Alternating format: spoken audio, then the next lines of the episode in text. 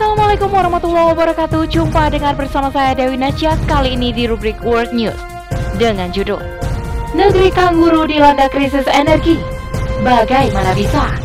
Oleh Dr. Hewan Lailatus Sa'diah Sebagai negara pengekspor batu bara dan gas alam cair terbesar nomor 2 di dunia Beberapa negara bagian Australia justru mengalami krisis energi.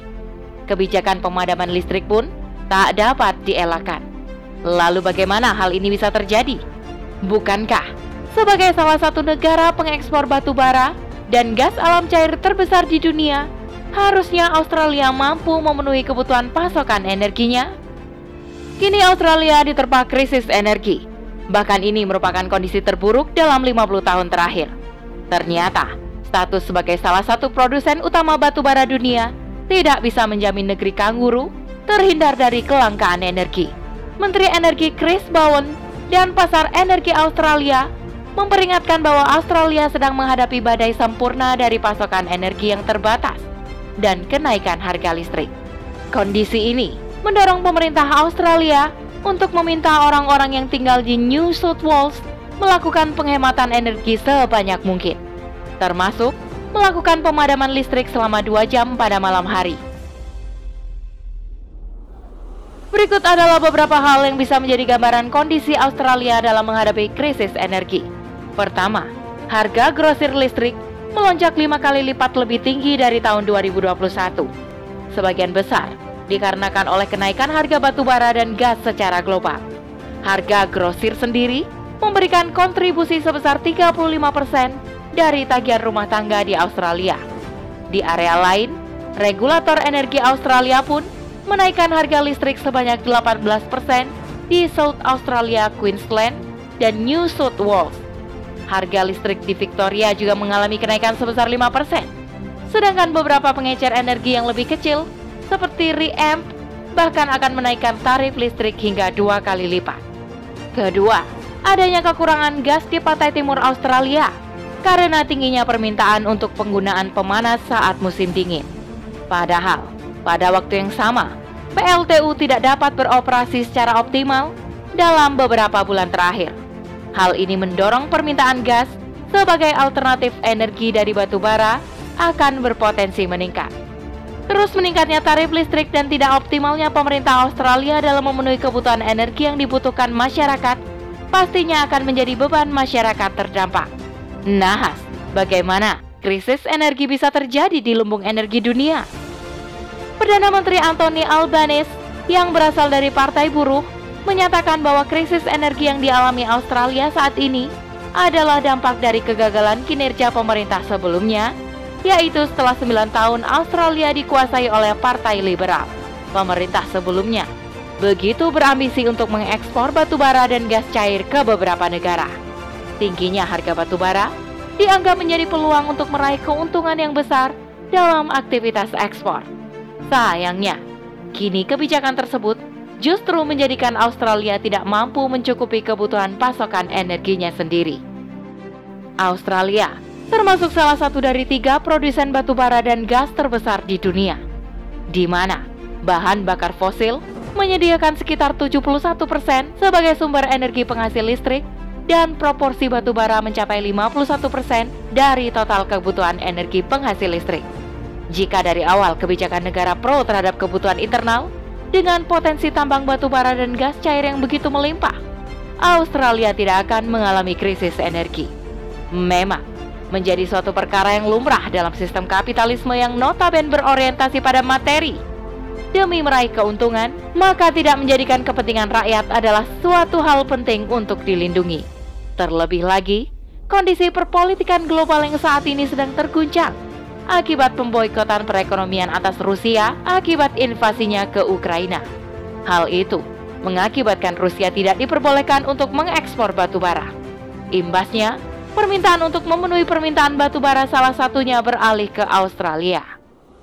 Krisis energi di Australia juga diperparah karena adanya gangguan pasokan domestik disebabkan banjir pada awal tahun ini, yaitu melanda beberapa tambang batu bara di New South Wales dan Queensland. Akibat adanya gangguan masalah teknis ini, juga menurunkan produksi di dua tambak sebagai pemasok stasiun berbahan bakar batu bara terbesar di New South Wales. Permasalahan krisis energi di Australia adalah masalah yang tersistem. Selama sistem kapitalisme masih bercokol dan dijadikan kiblat sistem pemerintahannya, permasalahan krisis energi tersebut tidak akan mampu diatasi dengan baik. Karena nantinya, kebijakan apa pun yang dikeluarkan pemerintah baru tetap akan melahirkan kebijakan yang hanya berorientasi pada kepentingan oligarki. Krisis energi sejatinya bukan hanya sekedar masalah negeri kangguru. Negeri-negeri muslim pun, termasuk Indonesia, berpotensi mengalami hal yang sama. Terbukti saat ini, dengan berbagai alasan pemerintah cenderung terus menaikkan tarif listrik yang ada. Belum lagi perkara sumber daya alam negeri-negeri muslim yang kini terus menjadi incaran negara adidaya menjadikan persediaan sumber daya alam sumber energi fosil kian menipis. Penerapan sistem kapitalisme di negeri-negeri muslim menjadikannya lemah dalam berbagai aspek penyelenggaraan kehidupan bernegara. Sekat-sekat nasionalisme menjadikan negeri-negeri muslim hanya berfokus pada negaranya masing-masing tanpa memikirkan bagaimana kondisi negeri muslim lainnya. Padahal, penyatuan negeri-negeri muslim dengan berbagai potensinya akan mampu mewujudkan kemaslahatan umat. Pastinya, jika diatur dengan aturan yang benar. Dalam penerapan sistem kapitalisme yang materialistis dan menghegemoni politik, ekonomi, dan sosial, semua negara terobsesi untuk mendapatkan keuntungan setinggi-tingginya. Akibatnya, pola konsumsi dan eksploitasi energi justru merugikan masyarakat secara umum demi mendapatkan keuntungan ekonomi para pengusaha pemilik modal eksploitasi besar-besaran terhadap sumber daya alam energi hingga menyasar negara-negara dunia ketiga akan menyebabkan resource depletion, yaitu kondisinya adalah mereka menghabiskan sumber daya alam energi yang ada saat ini atau bahkan hanya menyisakan sedikit sekali untuk generasi masa depan. Demi keuntungan, umumnya pemerintah dalam kapitalisme saat ini hanya berfokus mengambil langkah mudah yaitu memanfaatkan sumber energi dari alam tanpa berpikir mencari alternatif lain. Jika hal ini terus berlanjut, maka kiamat energi tidak akan bisa untuk dihindari. Dan generasi masa depan akan menanggung kehancuran ini.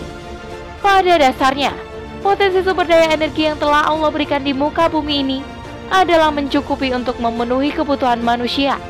Adapun jika terjadi krisis sumber energi, ini dikarenakan sifat boros dalam penggunaannya dan diperparah dengan kurang baiknya tata kelola sumber energi yang ada. Maka, Islam hadir memberi solusi di tengah karut-marut kegagalan sistem kapitalisme. Sebagaimana sabda Rasulullah, kaum muslim berserikat dalam tiga perkara, yakni air, api, dan padang gembalaan. Hadis riwayat Abu Dawud dan Ibnu Majah. Sesuai syariat Islam, maka khilafah akan memosisikan sumber daya energi adalah harta kepemilikan umum yang wajib dikelola oleh negara dan manfaatnya dikembalikan sebesar-besarnya kepada masyarakat daulah. Jadi, eksplorasi dan eksploitasi hanya berdasarkan keperluan masyarakat semata. Selain itu, Khalifah juga berkewajiban menjamin distribusi energi agar bisa diterima oleh masyarakat daulah secara merata dan terjangkau. Adapun jika nantinya dampak dari penerapan kapitalisme menjadikan khilafah mengalami kekurangan sumber energi, maka sudah menjadi kewajiban khilafah untuk mendorong ahli untuk melakukan inovasi guna menemukan solusi alternatif. Yang pastinya, semua itu akan berada di bawah kendali negara.